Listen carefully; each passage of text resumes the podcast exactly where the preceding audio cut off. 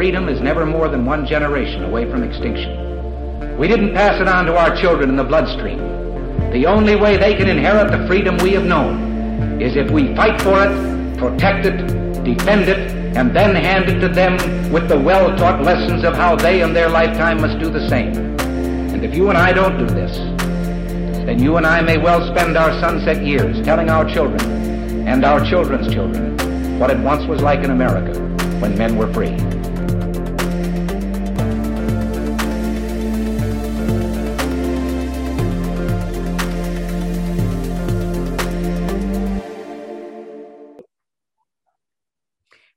Everybody, welcome to episode number 341 of Gun Freedom Radio, where we engage, we educate, and we inform.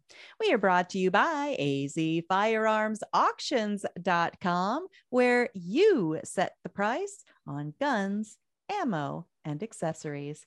I am one of your hosts, Cheryl Todd. And I'm the other guy, Dan Todd. Cheryl, what's our theme today? Our theme today is political statistical trickery. Absolutely. And our well, our guest today is John Lott. John is a world recognized expert on guns and crime and the author of a number of books, including The War on Guns, Arming Yourself Against Gun Control Lies. He is an American economist who served in the Trump administration as senior advisor for research and statistics in the Office of Justice Programs for the U.S. Department of Justice, and then the senior advisor for research and statistics in the Office of Legal Policy for the United States Department of Justice. Absolutely. John is the president of the Crime Prevention Research Center, the CPRC, which is a research and education organization dedicated to providing an objective and accurate scientific evaluation of both the costs and benefits of gun ownership, as well as policing activities. John's work gives those of us who are protecting our Second Amendment rights a solid foundation of precision focused research. Holy cow, your bio gets longer with the day, Dr. Lott, because you are constantly on the go and doing awesome work. Welcome back to the show. Well, uh, thanks for having me on. It's great to talk to you guys again. Absolutely. I And like that term, precision focused research. And I know you, John, and that's exactly what it is, too. Precision focused. Thank you very much for doing that. Well, uh, appreciate you being there. Appreciate you appreciating it. Absolutely. And I'm loving your backdrop. And I've got smaller versions of, of both of those. Uh, and they are awesome works that I encourage everybody to get. And uh, I know I got mine on Amazon, but do you have uh, a, another place that you would suggest people pick up your works? well, I mean, people can get it at Barnes and Noble, barnesandnoble.com uh, also, but Amazon is a good place too. Very good. So, uh, in addition to writing books, you uh, recently wrote an op ed in Real Clear Investigations. And the title is Despite what Biden says, guns factor in only a small percentage of all violent crimes. And it says that about 92% of violent crimes in America do not even involve firearms. Could it possibly be that the president is engaged in some political statistical trickery? Well, I, I don't know. It's, he just ignores the fact that overwhelmingly uh, violent crimes don't involve guns. Mhm. Uh, virtually no rapes involve guns, for example. Uh, lots of robberies involve knives or other types of uh, weapons that people have. So, you know, I guess my concern was that his sole focus, uh, or virtually sole focus, on gun crime as uh, something that he wants to reduce, uh, ignores the fact that people are concerned about violent crime generally increasing. And, uh, you know, there's some obvious reasons why violent crime has increased over the last year. Uh, and if you want to go and try to deal with that, there's some obvious things that you have to do in terms of uh, law enforcement. But his focus only on gun crimes uh, I mean, I don't even think that the types of things that he's proposing are going to be particularly useful for stopping gun crime. I think some of them will be counterproductive, in fact. But uh, you know, uh, he's missing he's missing uh, all the ice uh, under the waterline, so to speak, for the iceberg when uh, he's focusing only on guns. Absolutely, and you know, when federal laws get passed, it's this blanket that falls over the entire nation. And another article that I found on your website was saying that 50% of mur- murders take place in only 2% of the counties in our entire nation. It was a very interesting visual to see the map and see where where the the crime and even the if you want to call it gun crime occurs and it really does feel very manufactured for us to be you know the, all of our information to be funneled and focused on something that doesn't necessarily impact the individual lives of all of the people that any new federal laws would impact well, I mean, uh, murders are very geographically concentrated in the United States compared to other countries. Uh, as you say, over half the murders occur in 2% of the counties. Uh, you know, those 2% of the counties represent about a quarter of the population, but over half the murders. Mm-hmm. And if you ever look at what's called a murder map for those uh, for those counties, you'll see that almost two thirds of the murders in those counties take place in about ten block areas. So, uh, it's largely gang crime, drug gang related crime, uh, and that's if you're going to go and have a big impact on murders in the United States, that's where you're going to have to concentrate. You have over 70% of the counties in the United States have either zero murders or one murder uh, over the course of a year. And uh, so you're right, it's for murders, it's not something that touches the vast majority of Americans. It's different for other types of violent crimes like rape and robbery and aggravated assaults. Those are much more evenly distributed across the, the entire country. So, John, I'm going to take a guess here. So, the, the counties that have the most concentrated murders are probably really heavily gun related, uh, regulated counties, too, right? Yeah, they tend to be heavily Democratic areas. Uh, they tend to be in relatively heavily Democratic states, but but in particular, it's those counties that are the most heavily Democratic. So, I mean, you may have uh, you know, I'm sure most people can name uh, the places, you know, Philadelphia or Chicago or DC or, you know, but it's, it's within, uh, you know, here's the irony is that the places that tend to have no murders mm-hmm. tend to have relatively high gun ownership rates. Mm-hmm. Uh, I don't put a lot of weight on purely cross sectional comparisons because there are lots of other things that vary. You know, there are reasons why you're going to have higher murder rates in more urban areas than in rural areas. Uh, but, you know, given how much the standard media discussion focuses on rural and urban areas, uh, you know, it, I mean, uh, you know, it's just something that's hard not to notice. Absolutely. And, you know, we are supposed to, uh, according to our founding fathers, you know, the ones that fought, bled, starved, and died to have the opportunity to write this document, um, we are supposed to have a representative government. And so when you look at that and you say, well, if there's this huge push under this current administration to go against gun owners, to, to make gun laws more stringent, more complicated, then surely if it's a representative government, there's got to be a ton of people in this nation who that's kind of a top of mind issue for them. Yet, I again, I mm-hmm. found on your website a Gallup poll that shows that only 1% of Americans even mentioned guns or gun control as being an important problem facing the country and only 4% even mentioned crime. right. Well, that's That yeah for the most something. important. Uh, if you're asked what's the most important problem, you know, it's only one percent say that uh, gun control is the most important issue that's out there.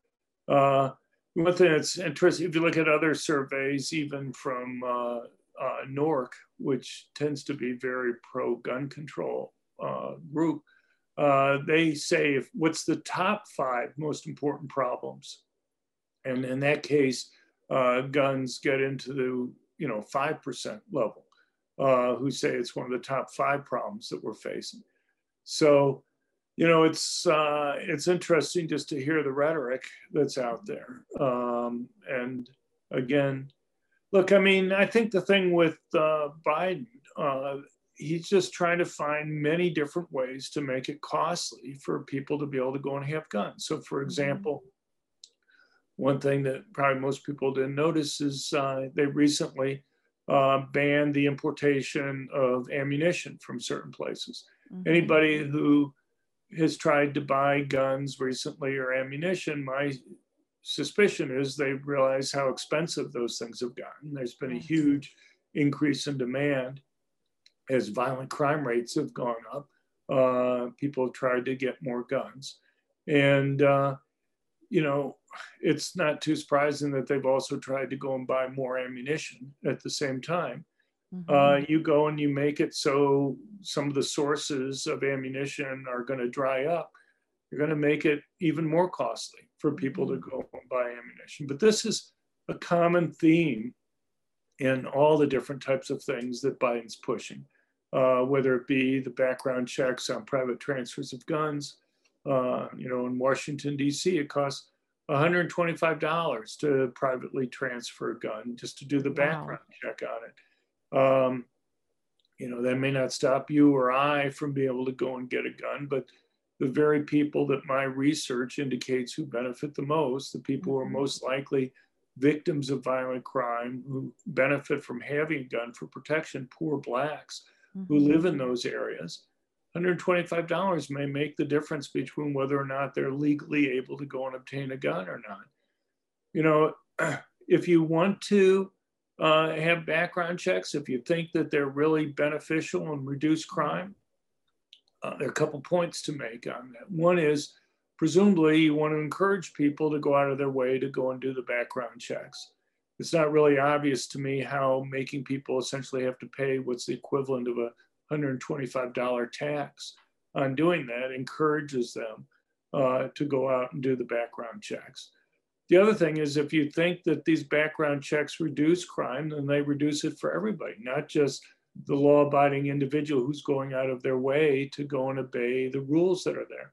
And as an economist, I would say if everybody benefits, everybody should pay. The people who benefit should be the ones who pay for it. And so, for both of those reasons, uh, it seems like you should pay for it out of general revenue. If you want to encourage people to do it, don't make them have to bear the entire freight of Mhm. having to do this thing that's supposedly benefiting other people. Uh, you know, I'm skeptical that these background checks really reduce crime. I'm very skeptical of that. But if you believe that, then it seems strange that they want to set up the fee schedule the way that they have. And, um, you know, so, uh, but it's just whether it's the liability rules that they're trying to change for gun makers, whether it be things like the zero tolerance policy uh, that the ATF is going to be enforcing, where uh, if you make any mistake, uh, no matter how trivial, uh, you're going to be out of business. I mean, you guys sell guns, right? Mhm. Right. Absolutely. So, uh, you know, I don't know how many guns you've sold over the last 10 years. You have a guess how many? Well, So- I'd say that last year, last year we probably sold 8,000 guns. Okay. So over 10 years, let's say you've sold 80,000 guns, okay, or 50,000, something like that. Do you think that you may have made a paperwork mistakes, a trivial paperwork mistake someplace on one of those forms that were filled out? You Well, I know, can of the tell you- Where the, you know, the county box, uh, somebody wrote in the city accidentally for it or something like that. Because I can guarantee you that we have done that and we've been cited for it. And well, now last- the difference is now the difference is uh, at least if the rhetoric is going to be held up, uh, they're saying they're going to put you out of business. Right. Right. Biden goes and talks about you know rogue gun dealers, uh, you know, conjuring up images of people selling guns out of the back of their store to criminals. But you know, this zero tolerance policy has nothing to do with it. We're talking Right. about trivial, inconsequential mistakes. They're going to be used to put you out of business. Right. So, you know, could you just handling the paperwork, just the additional costs for you having to do that are going to make it more costly, more difficult for you to do business. And, you know, I hope no ATF agent was listening to Dan's comment a minute ago saying that he guarantees that you guys have made some paperwork mistake like that because, you know, they're, they're going to come and get you and, uh, and put you out of business. I mean, if, Well- Biden's claim that they're really going to have a zero tolerance policy now for these types of mistakes. Mhm. They're just going to drive a lot of the gun dealers out of business, making it more difficult, more costly for people to be able to go and buy guns. And they're, you know, they go and they talk about, um, Biden will talk multiple times about 5% of the gun dealers, uh, you know, sell 90% of the guns that end up in crime. My guess is, and maybe you guys have the exact numbers, I'd love to get these, uh, but I've heard that 5% of the dealers end up selling more than 90% of the guns that are there. Mm. Uh, you know, uh, why then should you be surprised that 5% of the dealers make up 90% of the guns that are going to be any used in crime? So Mhm. it's, you know, it's just, uh, it's kind of nonsensical, but the common theme for all this stuff is just to make it costly and difficult for people to be able to go and own guns.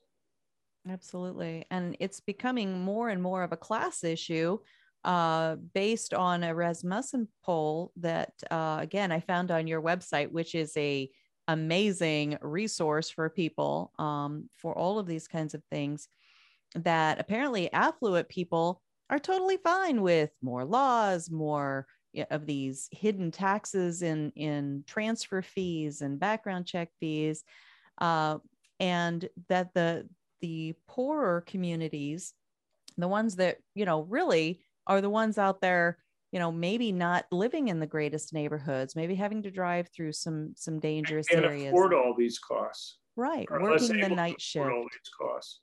Absolutely. And they're saying, no, no, no, no more burdens on us. And uh, it really is becoming a, Well, a the- class issue. they've been talking about how uh, having an ID is costly to, to poor people.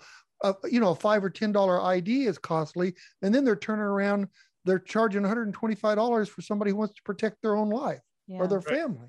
Well, you know, just to give you an idea, in many of these places that have these background checks on private transfers of guns, you know, DC, California, other places, they have the background check on each gun. So let's say Dan and I lived in California, or Dan and I lived in uh, in Washington D.C., and I'm going to go and give him four guns. I mean, I guess it'd be more likely that he'd give me four guns. But in any case, uh, you know, if if I'm going to give him four guns, um, you would think it's just one person giving one other person uh, the gun. So it should just be one background check because only one person's receiving them.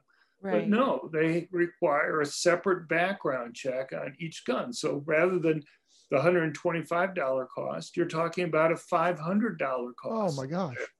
And so, you know, I want somebody to explain to me the why that's a reasonable thing. You look at those types of rules, and it's pretty clear that the whole point of those rules is just to make it as costly as possible for people to be able to go and obtain guns. It's nothing to do with, you know, safety that's involved Right. having that additional cost that's there.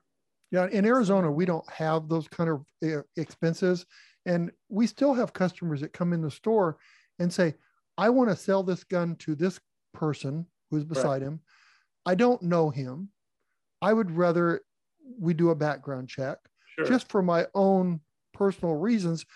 But if they charged $125, they may say, I'm not going to do that. Right. And it's a voluntarily Volunteer thing, done yeah. thing. When the government mm. steps in and says you have to do that, that's where I absolutely put my foot down as as a individual citizen of this nation, especially when I've heard you speak several times on how fallible the background system really is. Well, can I say something about that? Yeah. I, I'd have to use all my fingers and all my toes, and I still couldn't count how many times background checks they came through clear, and then a couple days later, the ATF come to my door and saying, "Where's this guy at?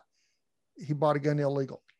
But The, the John background check says the wasn't other accurate. thing happens more often that you're denied your rights. yeah, Go and you're ahead, also John. denied too. Yes. Yeah. Well, sure. You know, uh, uh, during the different administrations, during Clinton administration, Republicans attacked him for not enforcing the gun control laws. When Bush was president, Democrats attacked him for not enforcing the gun control laws. When Obama was president, Republicans attacked him. But the thing is, you know, the number one piece of evidence that they're not enforcing the laws is they say, look, you have millions of people uh, that have been denied being able to go and purchase a gun. And yet we only have very tiny numbers of prosecutions involved. Uh, in 2017, for example, there were 112,000 uh, denials that were there. Um, and uh, there were 12 prosecutions that had occurred federally. You had a small number of state prosecutions, but they were also very small. And, you know, the thing is, these are very easy prosecutions. You know, if you go fill out the 4473 and, uh, you know, you provide your government issued photo ID uh, and, um, you know, you write down there that you're not a felon, okay? Uh, and you sign at the bottom, uh, it's very clear you're signing under the threat of perjury uh, that everything that you've just stated is true. Uh, what's your defense going to be if if I forgot that I was in jail for five years and prison for five years? Right. I couldn't remember that.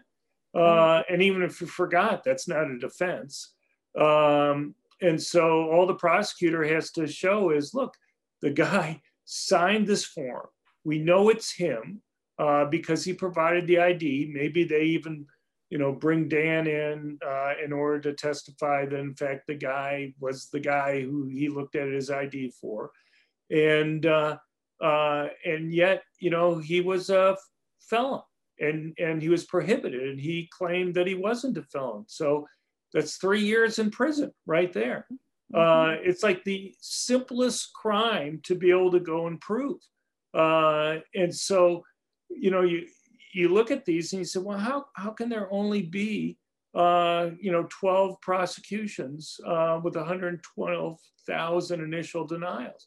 And the explanation is pretty simple: is that they're not real cases, the vast majority of them. Uh, there's some other reasons why they dropped the cases, but you know, you go, there are five stages of review when the, you do these background checks and they're denied. The first stage is the national ATF office, uh, essentially just does a paperwork check. It's no lawyers involved in the process, just checking, make sure the paperwork lines up. About 94% of the cases are dropped at that stage. Uh, the second stage is they send out the paperwork to the field offices for the ATF. Uh, another 2% of the cases are dropped at that stage. Again, no lawyers involved, um, overwhelmingly just checking for paperwork mistakes that are there. So you have 96% of the cases that are dropped in just the first two stages of review. The, the other stages are kind of a black box, but we see how few cases are even referred for prosecution and how few they actually go ahead with prosecutions on. I mean, there are other reasons why they may drop them. They may say, well, it's a particularly old crime that that person was convicted of. But I've seen them go after people whose crimes were 40 years ago. Mhm. And the thing is, criminals may be stupid, but they're not so stupid that they go through and try to do a background check when they know that they're prohibited from doing it. The Yeah. type of people that you catch are people who just didn't realize that they Yeah. were prohibited. I've seen cases like one case, uh, a man who was uh, 63, uh, his wife uh, had been getting threats at work and she was going to get a concealed handgun permit. So, as a present, he decided to go out and try to buy her a handgun. Uh, well, it turns out uh, that 40 years earlier, he had gotten into a fist fight with his brother in their front yard. The neighbors had called the police. Mhm. Uh, the police had come and arrested them, and the, both he and his brother had pleaded guilty to misdemeanor domestic violence, which is Oh, a prohibited offense. And, um, you know, he claims that he didn't realize that that was a prohibited offense. Uh, the federal prosecutor said, look, it's really clear. It spells it out that uh, misdemeanor domestic violence is a prohibited offense. You pleaded guilty to this. You Mm. signed the form stating that everything here was exactly right. And he was convicted of perjury and sentenced to jail for three years. Wow. So now, you know, does anybody believe that the guy was really a danger, that he was some big time criminal that they caught? But those are the types of people I believe that you pretty much catch all the time uh, when you're dealing with this. Well, we've had several people ask, hey, you know, I did this thing back when I was a kid. And we say, well, check with an attorney or check, you know, somewhere, but not to fill out the form until you know for a fact, because that is perjury. But then you have others that just think that they can skip by. That, you know, they'll come when NICS is real busy, when there's a lot of gun activity, and they'll try to slip in the crack. And we've seen people slip through the crack and then the ATF deal with some of them later. And every case, and I could say there's quite a few, every case they told the person to bring the gun back to the store or they would be arrested and Okay. nothing else was done. Okay, well, here, here's the deal. I'm not even sure those were real cases.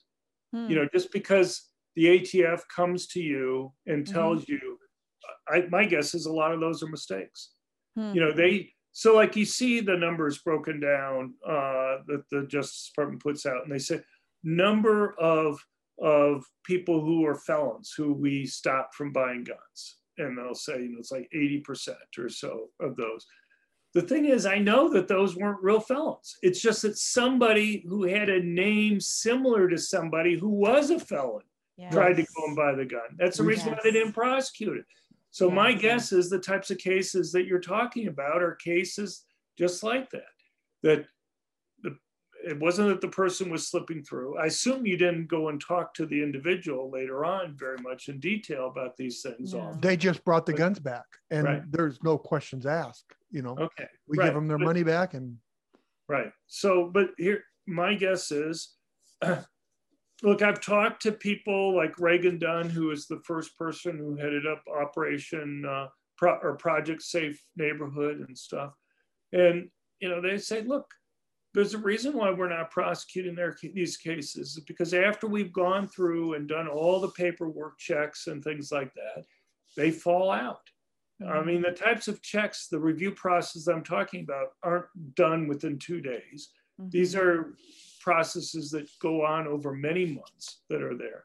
yeah. And the thing is, uh, you know, you go and you talk to lawyers that handle these cases, you know, somebody who they're improperly denied, uh, they can go and challenge it. The problem is, is that most people who challenge it are going to find it necessary to go and hire a lawyer. Just the Mm. Right. paperwork involved in trying to prove that you're not somebody who the government thinks that you might be.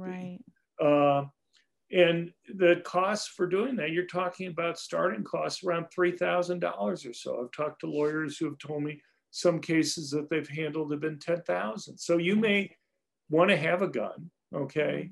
Uh, but is it really worth $3,000 for you to go and appeal? There are a number of cases where people start the appeal and just say, you know, this is getting crazy in terms of the legal costs that are here, and they drop it along the lines. But the thing is, uh, you overwhelmingly, the error rate for black males uh, from data that I saw when I was at the Department of Justice is about three times their share of the population. For Hispanic males, the error rate is about two and a half times their share of the population. And, you know, uh, when you're talking about, you know, $3,000 fees to fix something that is in no way their mistake, you may have a lot of poor and even middle and maybe even upper middle income class individuals who just say, look, you know, it's just not worth it for me to go and fix this mistake that the government made. I'm just gonna just gonna let it go. Wow. So I'm sitting here feeling a level of frustration because you had just said that the Biden administration wants a zero tolerance that when they come and they audit our our books as a, a FFL, a federal firearms licensee right. gun store, zero tolerance. They can put us out of business for you know the county bit being written wrong, but yet the ATF, the FBI check, this NICS check, they can have all of these mistakes. And who does it cost? It costs again the individual. It doesn't cost the ATF anything to make mistakes. Right. This is a huge imbalance. And right. this is an unelected body. And it th- things are not as they should be. And this right. is such a, a glaring example of it. Right. Yeah. Well, I mean, I, I couldn't have phrased it better than you just phrased it. And, uh, you know, and the thing is, who is it stopping from being able to go and buy guns? And I would argue it's disproportionately stopping the most vulnerable people in our country. Mm-hmm, and the thing is, uh, it's a simple thing to fix. You know, gun control advocates talk about that they just want reasonable gun control laws.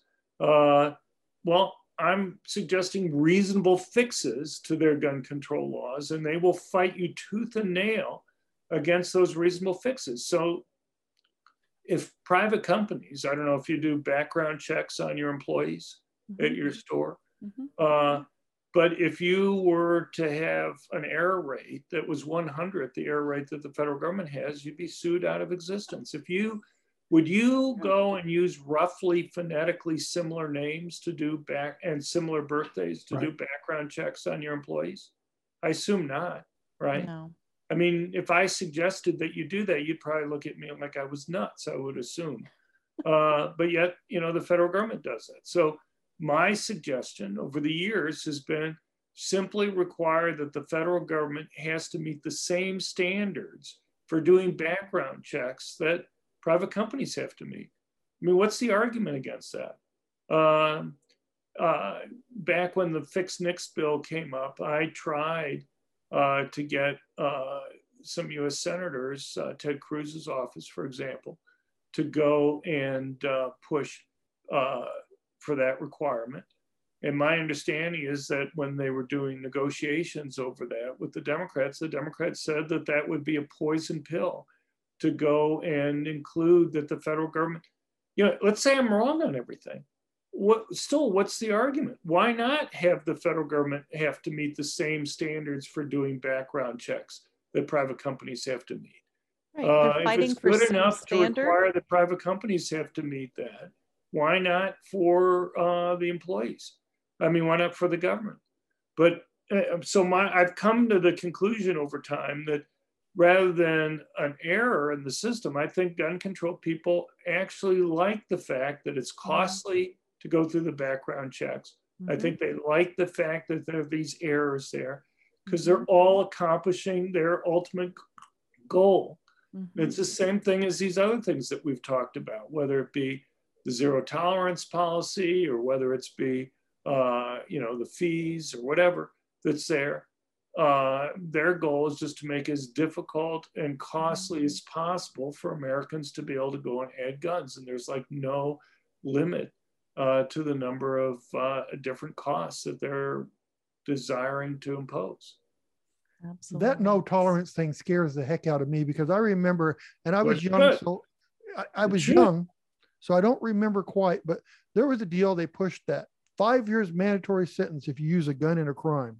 If you use a gun in a felony, it's five year min- maximum minimum sentence. Mm-hmm. And so then uh, I think there was a story where a guy was felony speeding. He was going over the speed limit, which in Arizona I think is 90 miles an hour in a in a 70 is technically felony speeding. If you had a gun in your car, you could have got five years for that.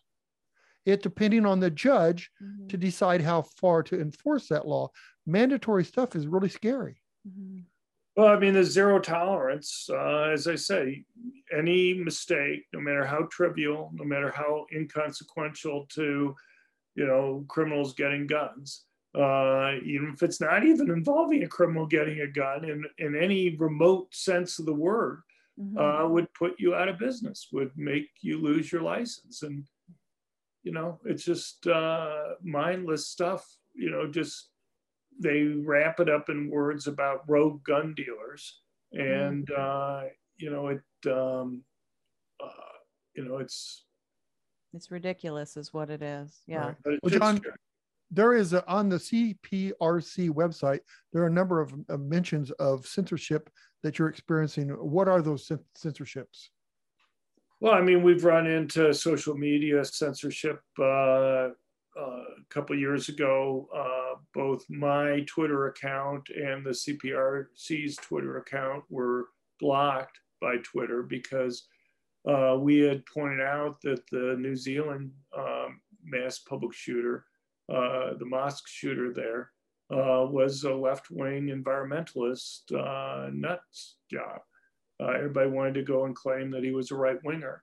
Uh, we linked, or I initially linked to uh, an article that we had posted that quoted some parts of his manifesto. I mean, he was an environmentalist and he hated minorities because he believed that minorities tended to have more children and that having more children was bad for the environment. Mm. So he wanted to stop minorities. Mm. Um, and uh, and so uh, I wrote an article in New York Newsday, which is not exactly a left wing, I mean right wing publication, and uh, and then I tweeted out that article from the CPRC uh, Twitter account, and Twitter locked that account then, uh, and. Uh, you know, I tried to point out to Twitter, I said, look, other people have tweeted out the New York Daily News piece. Even the New York Daily News has tweeted out the piece. Uh, you haven't locked any of those accounts. Uh, you haven't locked any of the accounts for people who uh, claiming that the New Zealand killer was uh, a right winger. Uh, you haven't uh, locked any of the accounts where people have selectively quoted a few parts of the manifesto for the New Zealand killer. Um, but they seem to be particularly upset about my argument, pointing out that the guy was an environmentalist. The guy's ideal form of government was the communist China. Uh, he hated companies. He wanted companies abolished. Uh, you know, I don't know. Maybe you know a lot of right wingers that think we should live under communist Chinese government. None come I to know- mind. know too many.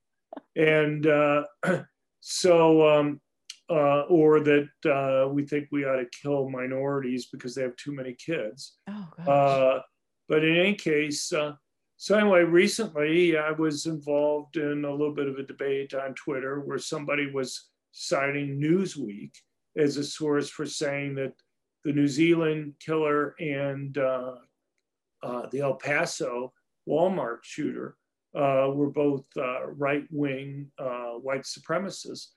And I tried to point out that, uh, well, uh, they were environmentalists, white supremacists uh, that were there. You know, why not call them environmentalists? Because the uh, El Paso murderer uh, cited the New Zealand killer as having the exact same views that he had. Hmm. And if you read the uh, El Paso shooters, uh, you know, manifesto or write up, uh, it was pretty obvious that he was the same views on everything. Um, and so, uh, uh, but Twitter wouldn't let me post that. So, and uh, they let people post the link to Newsweek, uh, but they wouldn't let me post the link to the New York Daily News article. Um, so, I, you know, in that case, it seems like they have algorithms or something that in- instantly check the type of stuff that you're trying to put up. Uh, so, you know, it has, a, I assume it has an impact on people's views. People wouldn't be going and making claims that these guys are right wingers um, Mm. if uh, the news media was able to be somewhat balanced on this stuff. But anyway, that's enough on that. But That uh, frustrating. It's terrible. I mean, there's so much fake stuff going on on Twitter right now that they let go through. Right. It- the only fact fact checking going on seems to be on the gun side. yeah, we're on the conservative side. But anyway, so uh, we'll start wrapping up now. But over your career, you have had many impressive accomplishments. And uh, certainly, as we're just now saying, even with something this simple as just trying to share somebody else's news story, right? It has not been an easy road uh, going against some of the negative pushback, especially from some of the Bloomberg financed gun control propaganda machine out there. But what would you say is one of your most impactful and proud moments? oh, I don't know. I won't even try to guess. Just try to do what you can. But I appreciate you asking. well, So- your just your humility, I think, speaks for itself. And I think all of them, everything he's done has been, you know, just really good, good stuff. It really has. I mean, being asked uh, to join, uh, you know, uh, administration, any presidential administration, um, but especially I think the one that that most recently was moving, seemed to be moving America a little bit closer to what our founders had um, idealized for our nation. That that must have been especially No, no, it was Um, nice. I mean, I wish uh, I'd been able to be there longer than I was. But uh, yeah, well, I appreciate your time. Absolutely. Thank you very much for having me on. Absolutely. So, Uh, John, tell folks how they can follow the work that you're doing. Well, uh, they can go to our website that you've cited many times during this discussion, uh, Crime Prevention Research Center. It's at crimeresearch.org, crimeresearch.org. Absolutely. Thank you so much for all that you do and uh, continue to do. And we look forward to having you on again. Well, thank you very much. I appreciate it. Thanks, John. Bye Bye bye. bye. The guy, you know what?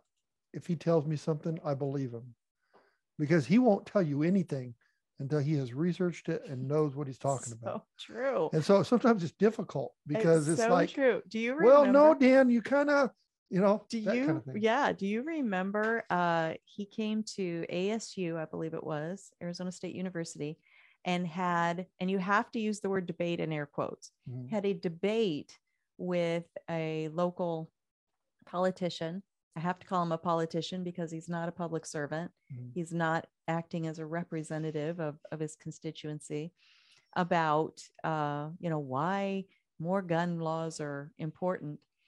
And, uh, you know, Dr. Lott, he comes with, you know, uh, PowerPoint presentations. He's got charts. Just the and- facts, ma'am. Just the facts. yes charts and graphs and you know he's got all of this information and he says well here is the information. You can pretty much draw your own conclusion. Um, you know i can help help you to understand what these graphs are saying but the conclusion to be drawn is yours basically right? But it was it was pretty clear that uh, as one of his books is called more guns does tend to equal less crime and that there is a war on guns and that there are lots of gun control myths out there. So, the person that Dr. Lott was debating, here's how he starts his sentence. Well, I looked up on Google last night and and I have no idea Yeah. what the rest of his sentence was because I I just sat there with my mouth open thinking Looked up on Google. Yeah this is the level of your research this is the level of your dedication to really ruining other people's lives You know what? Hmm. Google does research on Jo- uh, Dr. Lott. It's it's not. It's not the other way around. i like it i like When it When Google needs information, they go to him. i like it They don't use it all, and but so this is somebody who is willing to write legislation that this other person that that dr lott was debating write legislation back legislation pass legislation that is going to impact the individual lives of Mhm. his constituents. And he says, I Googled last night. It's based on a Google the night before. The night before. Absolutely unconscionable, unacceptable. And too often we allow that. We keep voting these people in. We keep letting them do these things and and and we just shrug it off like it Mhm. doesn't matter until it really does matter. And I think we're at that moment with this particular administration and all that they would like to do to trample the Second Amendment, including the nomination of this David Chipman guy to the head of the ATF, who is clearly a partisan person, clearly um, not interested in upholding any oath that he might end up taking to protect and preserve our Constitution. Well, he's not going to be taking it. Okay. He's what? He's not going to be taking the oath. Well, he probably did in one of his other jobs, but yeah, yeah, yeah, I, I hope he doesn't get Please, this particular one. Please, no. I'm But sorry. They, I heard they got they're hiring at Arby's. Okay. There you That's might be able to do okay. That's great. Why don't we pick a restaurant that, well, Arby's is okay. Yeah, Arby's is good, but they'd hire him Yeah. As long as he kept his We'll mouth see. shut. All right. We got to get out of here. All right. Um, thank Thanks, you John so much to Dr. John Lott. He's amazing. All the work that he does uh, is amazing. Uh, be sure to go to his website, the CPRC, Crime Prevention Research Center dot org. I'm sure it's an org. Uh, and thank you so much to all of our listeners all over the planet, people who are hungry for the information that our subject matter experts uh, provide us with. Um, thank you so much for that hunger, I think we probably time. we probably have more research tools in our website of all the people that we interviewed than all of Google as far as accurate information. That's an interesting thought. Know, I so don't instead of Google, with you. We've just had go Gun Freedom Radio and check it out. we've had some amazing subject matter experts um, who have trusted us with their time and you trust us our listeners trust us with with their time and we so appreciate you. Thank you so much. So maybe Google's going to come to us to to get information. probably. Maybe we should fact check google. Yeah, right? We'll have our fact checkers get on google. All right. Or we'd find some information that's not quite yeah that and Facebook. Well, Facebook's pretty accurate if you're living in a fantasy, right? i don't even want to go there Let's Well- don't. Let's just pray for our nation, yeah i like it pray for our leaders, yeah and pray that John Lott can, you know, fight through the people that argue with him and oh he, he show logic. I mean, he does. He's he's awesome. He He, does is. beautifully. Oh, and I also forgot to say, if you like watching Oh. our shows, video Of course we version, do. uh, please be sure to check out our YouTube channel uh, and Gunstreamer. Gunstreamer is sort of the freedom-friendly uh, version of YouTube. Please subscribe and with your pinky up, press the notifications button. Right? Everybody else says smash that button, and I'm saying, you know, with the pinky up, do that. And also uh, on the Ops Lens smartphone app, our show appears on there. And if you like watching, I mean, listening, strictly listening to the audio, because maybe you're, you know, doing doing work, you're at the gym, you're working out, whatever. Yeah, the gym. Hmm? Where the gym? The gym, there is such a place. Did they have a snack bar there? I've heard. I've heard of them. I need to get there uh, What, the more snack often bar? at least once. Yeah. Yeah. The snack bar. Yeah. And uh, anyway, if you like listening to the audio only version, please go to our website, gunfreedomradio.com, click the on demand tab, and binge listen to your heart's content. Again, we mentioned the guest tab that has all of our guests that we've ever had on there. It's a tremendous resource. We do not hate it when you spend time there. All right. I hope you guys really are taking up our weekly challenge to engage in prayer for our nation and the people who are doing what they can to make it ever better, ever stronger. All right, until next time, have a great Bye-bye. week.